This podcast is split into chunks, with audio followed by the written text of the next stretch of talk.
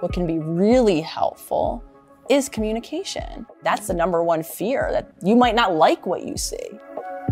Marriage, health, like life outside of work and business is so sacred and important.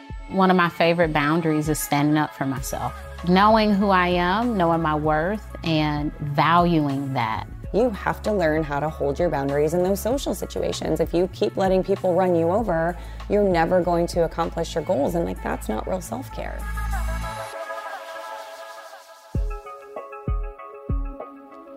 what can be really helpful is communication, right? Is just verbalizing. Because when we don't, when we're not telling someone directly, you know, when you don't go to your partner Tom or or your friend even, and when you're not describing to them, you know, I'm, I'm on a journey, I'm you know going through some things. I might start to show up differently. I might I might need a little more space now you're you're letting them in you're allow you're at least giving them a version or a meaning that they could choose to accept the next time you actualize on that mm. the next time you're not available for sunday brunch oh right lisa told me she's not going to be brunching she's you know on some new mm-hmm. diet i don't know but okay that's why lisa's not here that might relieve that person as opposed to you not saying anything and you just removing yourself or becoming more distant. It's not not that I'm saying the conversation is easy to have, of course. Sure. Though instead of just actioning on it, like you'll feel my pull away. And then when I'm not at brunch, if I didn't tell you why, now your mind is going to do it.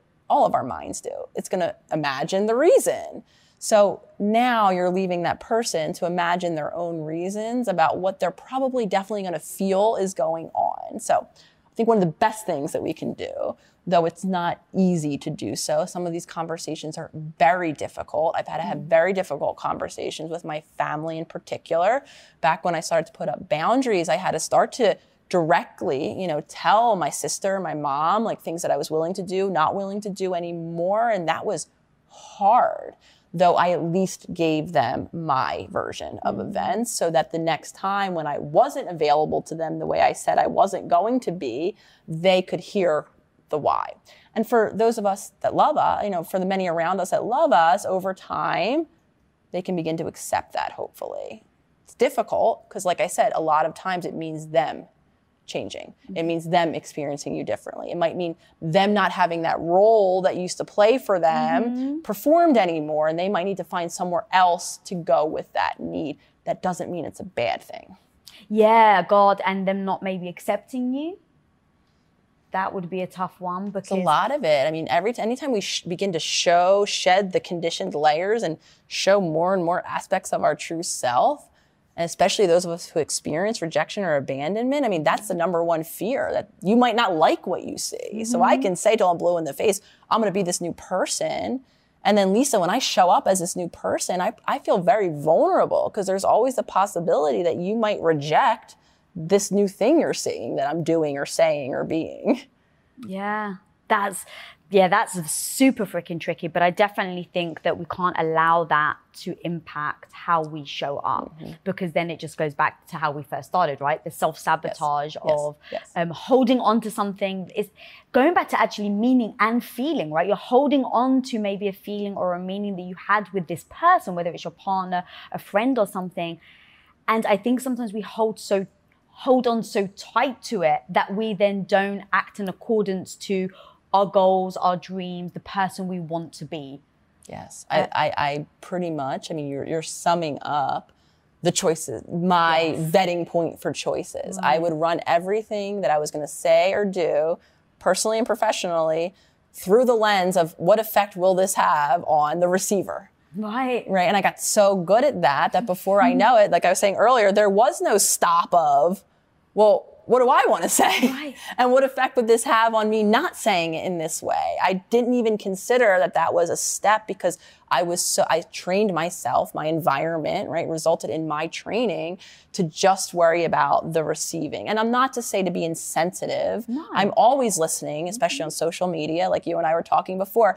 I'm always listening, observing how my messages are landing with the hopes to tweak my language, to tweak the way I'm sending the message or speaking it to allow it to be received. However, the reality is on the receiving end that we all are playing, we're all having those, we're all subjective. We're all filtering it through our past experiences, right? And we could really set ourselves up, um, do a lot of disservices around needs and need expression if we're constantly just worrying about how will this land. A lot of times we're going to surprise ourselves or the person. All the things we imagined that they were going to say or do when we expressed ourselves in this new way, a lot of times it never happens. So first, we'll define boundaries. What are boundaries? Boundaries is where I end and where you begin, right? Our boundaries are right here. And boundaries more like to think more about just day to day, like this is what I'm willing to share, this is what I'm not. This is what I'm willing to give, this is what I'm not. It's knowing who you are and what you're willing to put on the table with a given person or in a given relationship.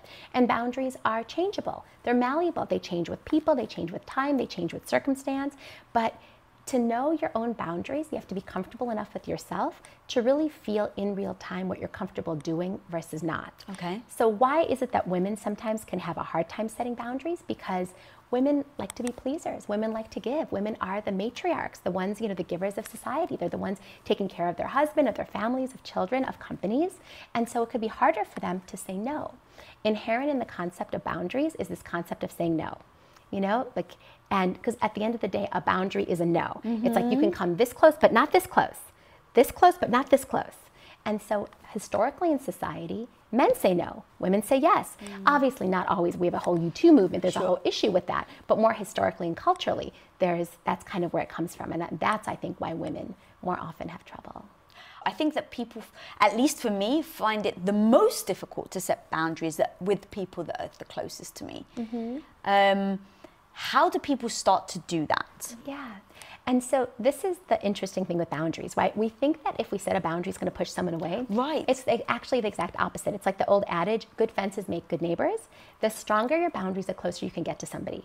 If my boundaries are strong, I don't mind getting close to you. I don't mind even getting really close to you when I need to because I'm not afraid that you're somehow going to disrupt my identity, disrupt my sense of who I am, mess up my life. I know that I could say no and I know that I could say, this is how much I can give and not more right? Mm-hmm. But if you don't know that, then you keep giving and giving and giving until you're drained and lost and have nothing left to give. And that's why boundaries are actually essential, especially when you're doing work similar to what you're doing, which is like giving light all the time. And especially for healers, boundaries are so essential. That's why in physicians, there's such a burnout epidemic because they can give and give and give. And it's hard mm. to know when to say, I can't give anymore. I'm like, I'm done especially for powerful women. Hmm. Setting no is so crucial because you're powerful. You have a ton of energy. You can do all those things, right? Probably and more, but it's the question do you want to? And is hmm. that serving your highest good given where you are in life, what you want to be doing, and what you need to be able to balance all the things that are important in your life, which are eh, all the things that you do for your hmm. friends, career, etc., but also your marriage, yourself, your, you know, relationship with just the higher whatever your higher sense of, you know, purpose is. Yeah. So what would it be the same technique in setting boundaries with strangers?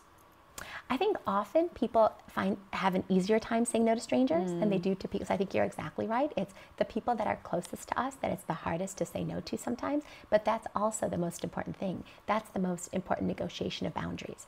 Boundaries also between mothers and daughters, and mothers and sons, and between spouses. And in a way, it's like the question that you're asking when you're setting a boundary is, how close is too close? How far is too far?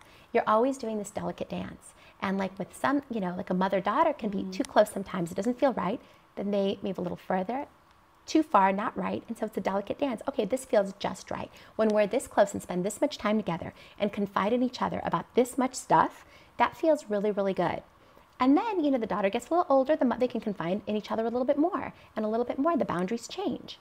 And so it's that constant dance that you're doing with the people close to you. So what if you have a boundary and it's someone that's close to you and they have a boundary but they don't meet each other? That happens a lot. That happens like with a woman dating a new man, and she's like, "I really just want to know more. I want to like know everything. Right. I want him to bear a soul." And he's like, "Not interested. Mm. I'm just not there yet with you. I don't feel comfortable. I don't trust you." Or that I just don't think of the world in that way. I don't have much more to bear. I've told you everything. You know, she's like, "No, but there must be more." No, but I've told you everything. And so that's really the other thing is finding people whose boundaries are compatible with yours. Oh, okay. Um, so you give an example of Andrea, I believe her name is, in the book about boundaries, the mother and daughter. Yes. Um, I found that fascinating because specifically mother and daughter as well. Because when I think about who has the hardest boundaries, it it probably, at least for me, it feels like it would be mother and daughter. I actually don't have that with my mum. My mum's really good at boundaries. Um, I set them and she's like, okay. Yeah. Um, but why do you think that that is? Oh, definitely. I think um, in that particular case, it's based on a patient. It's based loosely on a patient of mine. And that mother had her daughter very early. Her daughter became her whole identity. Watching her daughter grow up, she identified with her daughter. Her daughter's successes were her successes. Her daughter's failures were her failures. She was living her own life out and, and actually it was a life she never had because she had a daughter so young. And so she identified so closely with her daughter that it choked her daughter almost. Her daughter didn't have room to breathe. And so when her daughter had a breakup her mom was more upset about the breakup than her daughter. Mm-hmm. And she you know she felt like she always had to be walking on eggshells because mom had such strong emotional responses to what was going on in you know the daughter's life so the boundaries there were just too they were mm. too permeable. We needed the boundaries to be tighter there. And so it was the mother who was my patient. So we worked with her of how can I loosen my boundaries? How can I give my daughter the freedom that she needs to live her life, to spread her wings and fly without being so affected by the ups and downs? How can I know she's going to be okay even if I'm not there with her constantly? Mm. Even if she makes mistakes, even if she has breakups, even if she does things that I don't want her to do. With, in that situation, the mother clearly recognized then that the relationship wasn't healthy. But what if you're the daughter and the mother thinks the, the relationship is exactly how it should be? I have a lot of cases like that. And it's really hard for children because they want mom's love. And if the boundaries are too solid, mom's love gets taken away and then they feel, you know, themselves flailing. So that definitely happens. But it's also the children starting to own their own power and mm. recognizing that this is what they need to do in order to own, you know, their own lives. That they can't be controlled by what mom believes, what dad believes.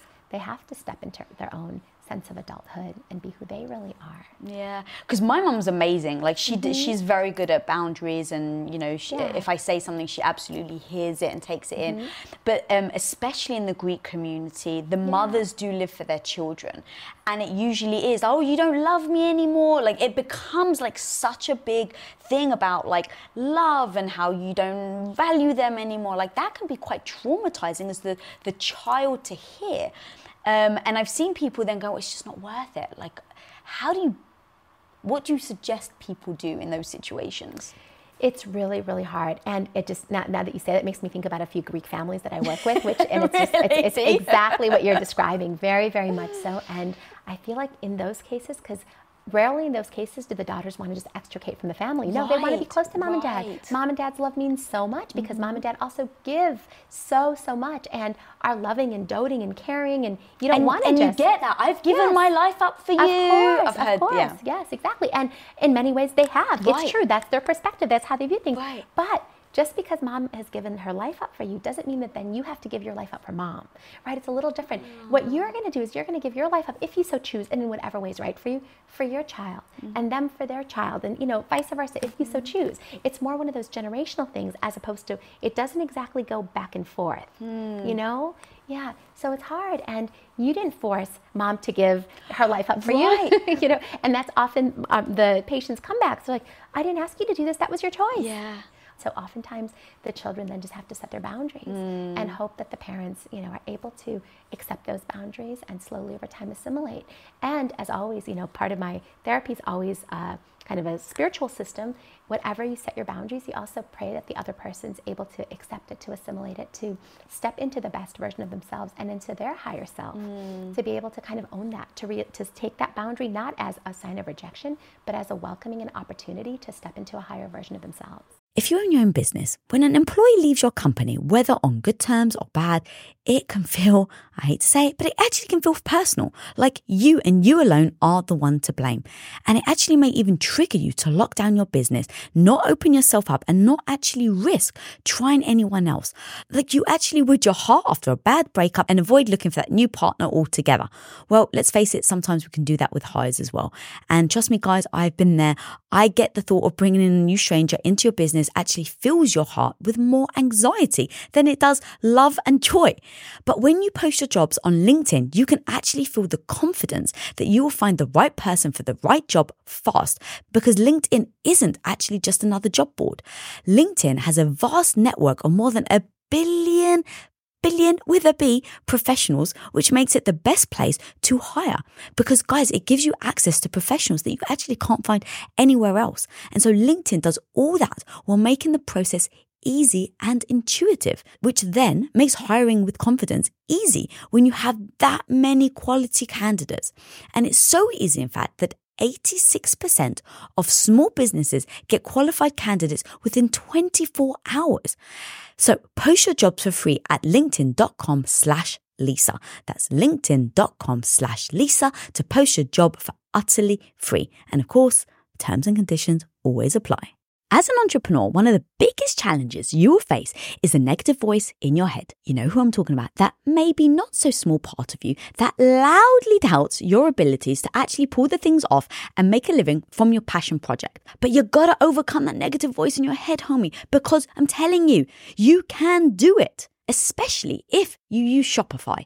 Now, Shopify is an all in one global commerce platform that helps you sell at every stage of your business. From launching your business to hitting a million dollars, Shopify has got you completely covered. And with all the built in Magic AI award winning customer service and the internet's best converting checkout, you have everything you need to shut down the voice of doubt and make all your amazing business dreams a reality. That's exactly why, guys, I love Shopify. So if you want to start growing your business with more customers and sales, shut that negative voice down and prove her wrong that you can do it, Shopify is here for you. So go and sign up for just $1 a month with your trial period at shopify.com slash Lisa all lowercase. Again, guys, you can go to shopify.com slash Lisa right now to grow your business no matter where you are and what stage it's in. That's shopify.com slash Lisa.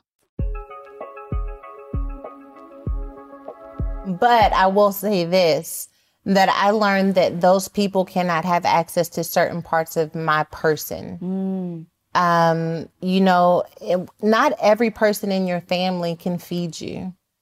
Not every person in your family can help you promote growth mm. and to create an environment for you to incubate hope. Some people are blowing your candle out while you're trying to get the flame going, mm. right? And so to understand that, like, if I'm writing a book and I have someone who doesn't think that I'm smart or thinks that it's silly, no one's going to buy your book, then I can't talk to my to, about my book to them. To really understand based off of my interactions and engagements what boundaries I need even when it comes to family because it does hurt to have someone who's supposed to be in your corner tell you that you shouldn't be in the fight in the first place. Mm-hmm. And there's I'll tell you this, there's even a way where someone can tell you that I don't think this is your fight without damaging you in the process, right? Because not everyone has to agree with you. I'm not talking about mm-hmm. having yes men, right? Mm-hmm. I'm talking about people who know how to even steer you in a different direction with grace and kindness in your heart and soul and mind. Yet people who are just like that brutally honest, I don't believe in that. I don't think that's cute. Being brutally, uh, you can be honest without being brutal because at the mm-hmm. end of the day, there's a person connected to it. And so really understanding who in my family is qualified to help me with this part of my life, mm-hmm. who is just a great babysitter, mm-hmm. who makes the best potato salad, and to be able to ca- categorize them properly is really important. I love that so much because just because you make an amazing potato salad doesn't mean that you've got a great idea about my business strategy. No, no, but I cannot wait to see you at the cookout. That's really important actually because I think that if we respect people, Yeah. it then at least for me, if I respect someone, I used to think, oh well, it means I have to listen to them. Right, right.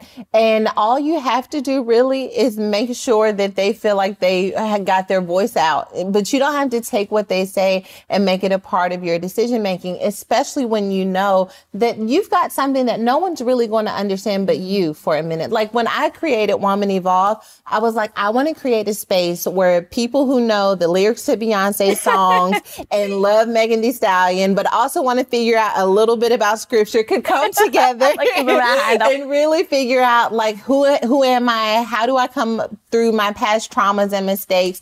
And how do I show up in the world? And there was really nothing like it, at least nothing that I had been exposed to that looked like that. And it seemed a little crazy when we were planning our pre-shows and what the content was going to be like. And yet there was this space that was just for me. If I would have told someone who only believed in traditional models of faith or only uh, believed in traditional expressions of women's ministry, then they would have told me that you can't do this and you can't do that. And I would have maybe listened and missed out on the opportunity to be exposed to places and spaces that I should have never been in. But um, because I dared to believe and dared to incubate that thing and to keep boundaries around it, I've been able to, to really experience some transformation for people. First of all, my attention, I have ADD, so I, I want to do everything. Everything seems like a great idea uh, and a new idea. And um, I love people and I love to make money. Right. So, like, all these things are really detrimental to someone who needs to stay grounded. Um, so, we started by creating together, my husband and I, what we called a priority clarity statement. And I think people say, well, my family is my priority, or this is my priority. What we like to do is go in this season of our lives, what area do it, that's really important to us is the most off, and we need to get it right. And we write out the clarity so like, what does that mean? What is it we're trying to honor? And what would be to dishonor it?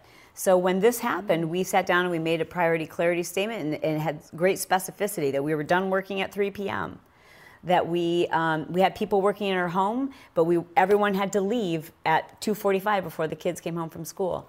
That we didn't work on the weekends. That every contract I negotiated, we would decline the contract if it was required of me to do a certain number of appearances. I would only do two appearances a year. Um, that we would only do a certain number of projects. That I would only do one, what we call big thing a month. And a big thing might be to travel and speak. A big thing might be to just stay home, but I'm, I'm going deep into research. That's a big thing that takes me away. So we agree we would only do one big thing a month that would take less than like three or four days.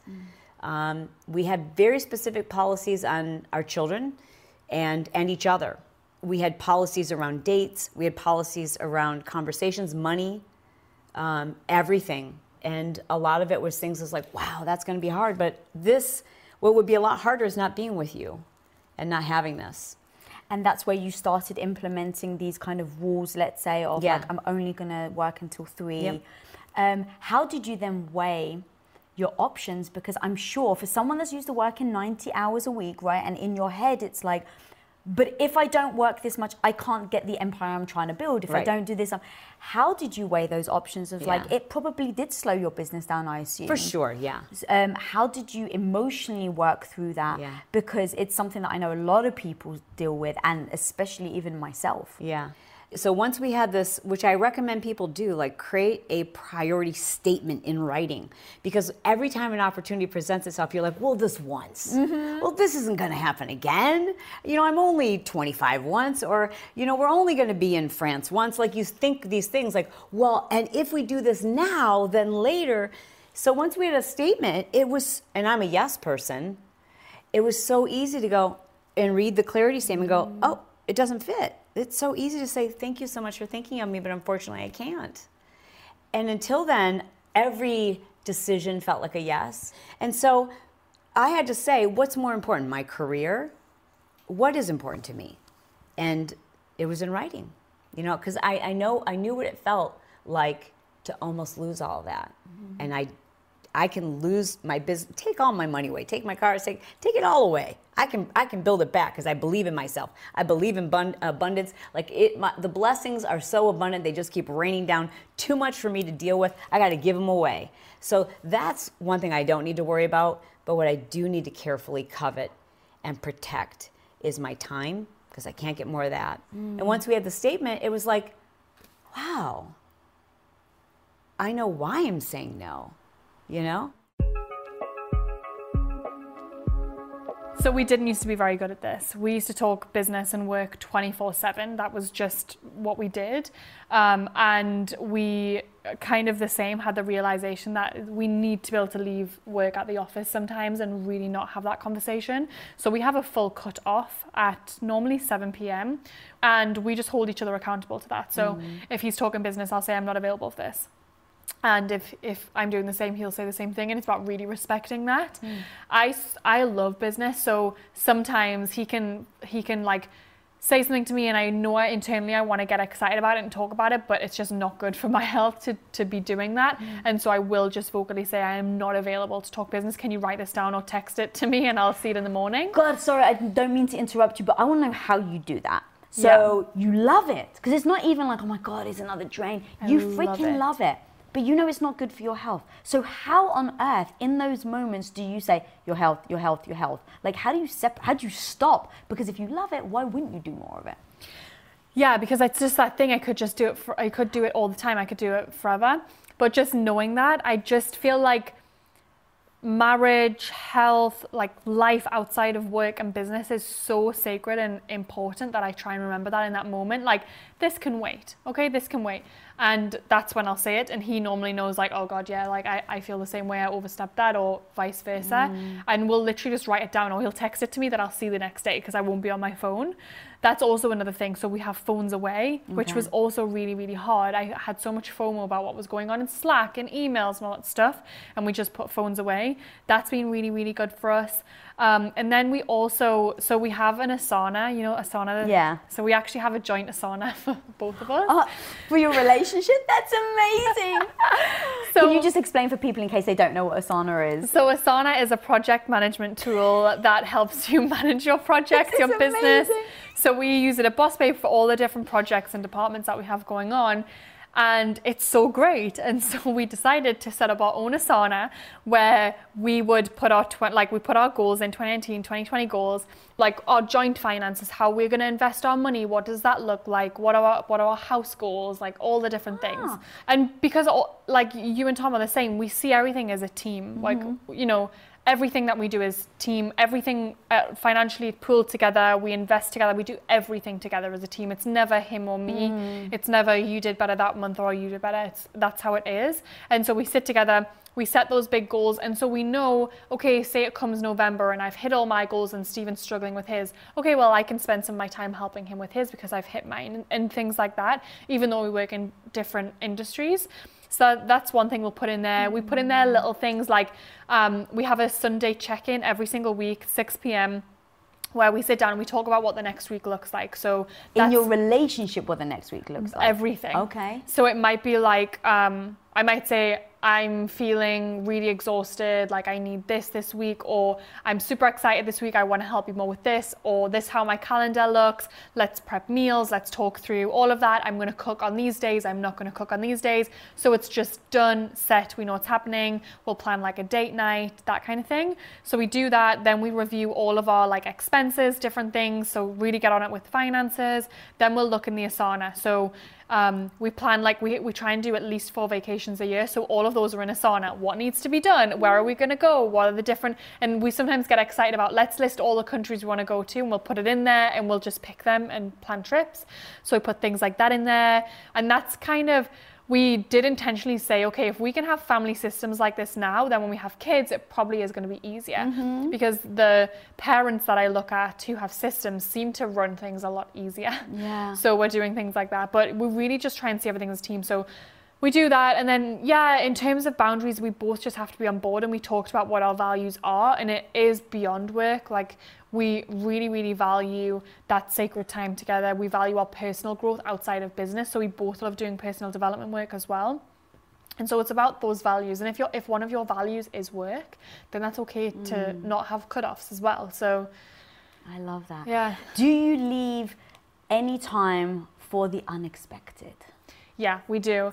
I would say pretty much all weekend. I never work weekends. Like and unless you I don't plan it. So it's like we're gonna hang out, but we don't know what we're gonna do. We'll just see how it goes. Yeah, sometimes we'll plan a dinner or we'll say Let, let's do a hike or something at the weekend or we'll have a party.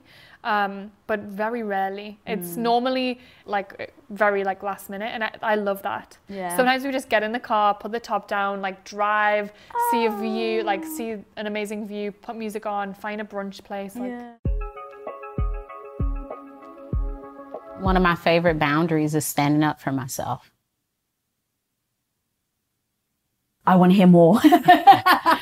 Well, it's it's being assertive. It is knowing who I am, knowing my worth, and valuing that over um, over what people might think, and you know, people pleasing and that sort of thing. Like if I need rest, I'd hate to overcommit myself. I have a headache at the end of the day. Now I'm, you know, I'm doing all of these things to recover when I should have said no.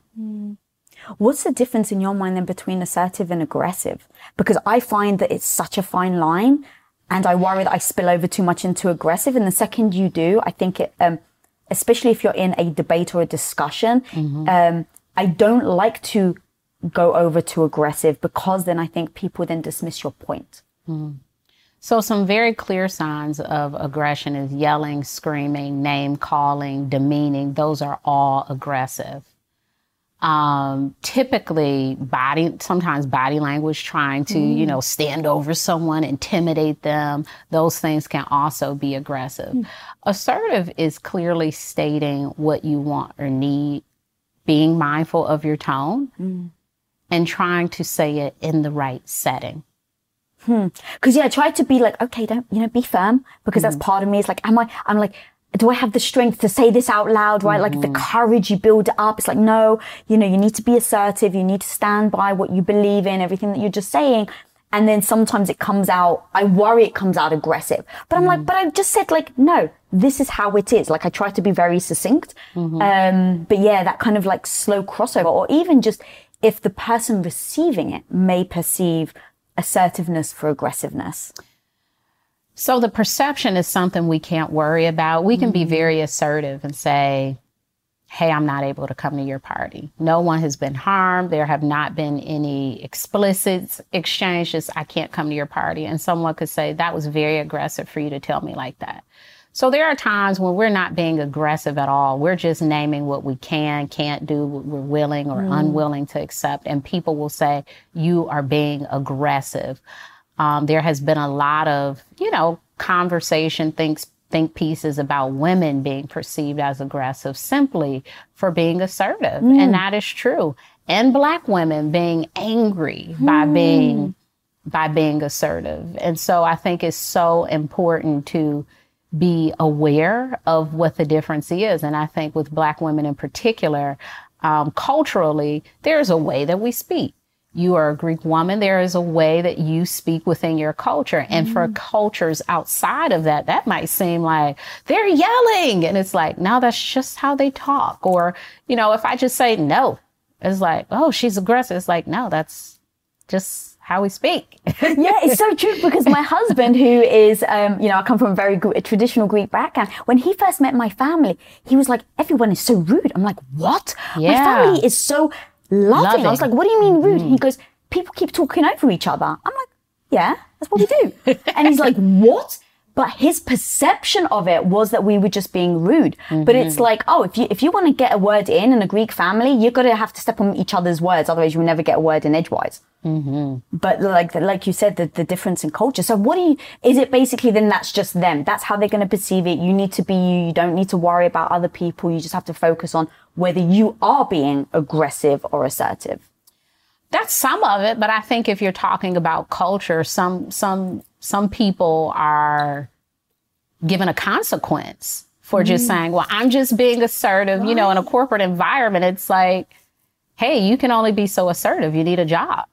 And so, if that's just you being assertive, you may have to explain your behavior. You may have to be um, more considerate about how you say things. So there are times where, yeah, you you don't want to overthink the perception, but you know there are things that will cause you to say, you know, I need to because my livelihood is dependent on how this could be perceived. So it's really important to understand that it's excellent where you could just be authentic and speak your truth, but there are some environments where people are not able to do that, and we have to consider that as well.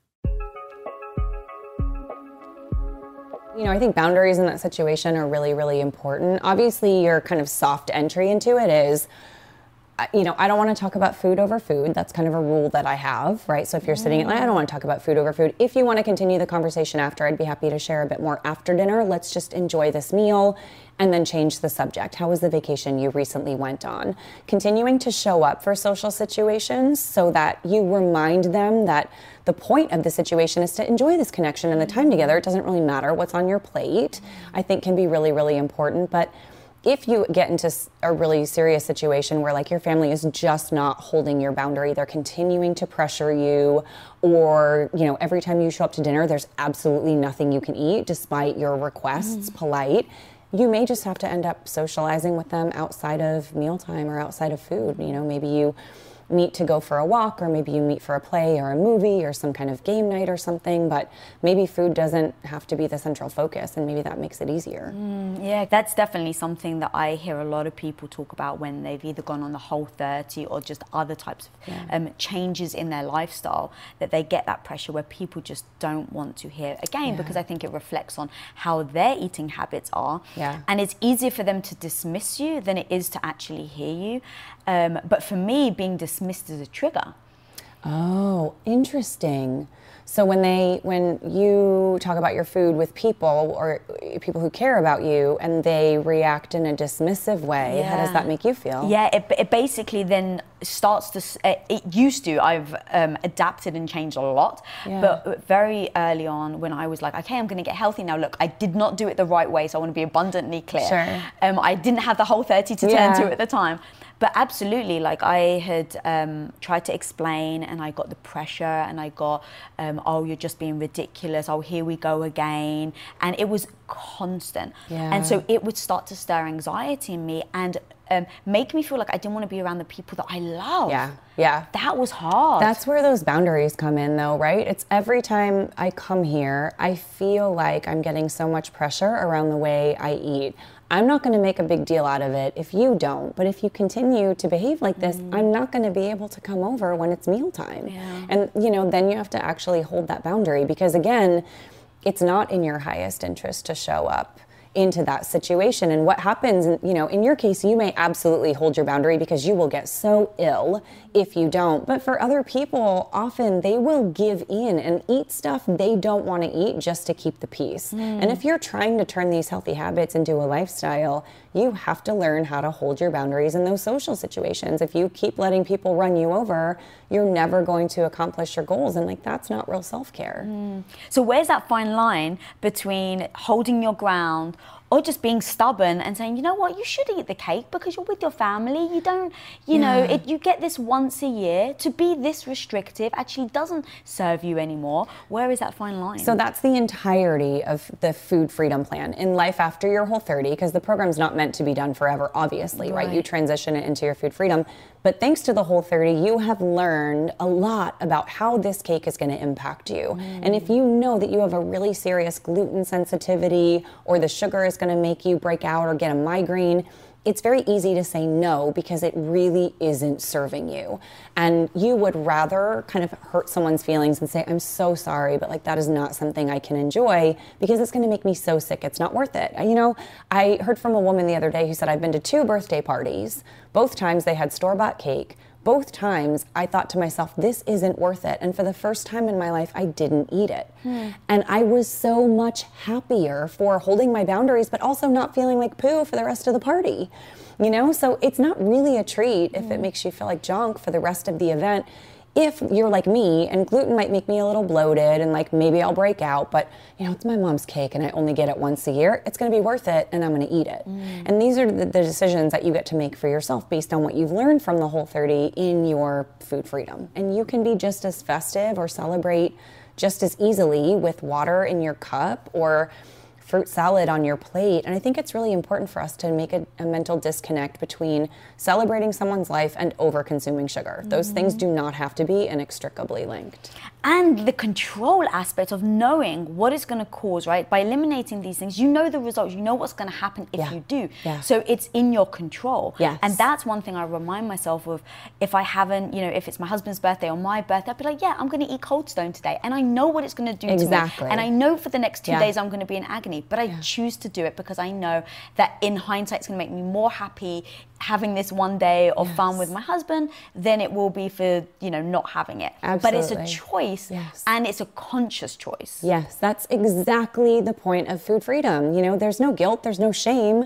There's a consequence. And the only person who can decide if that consequence is worth it is you. And if that cold stone makes you so happy and you get to take that picture and you get to eat the ice cream and you share this with your husband, you'll deal with the consequence. And that's completely fine. But it is an educated decision at this point, mm. not a crapshoot where you think you're going to eat the ice cream and be okay and then you suffer for two days and you're not sure why. Right. yeah. Absolutely. Yeah.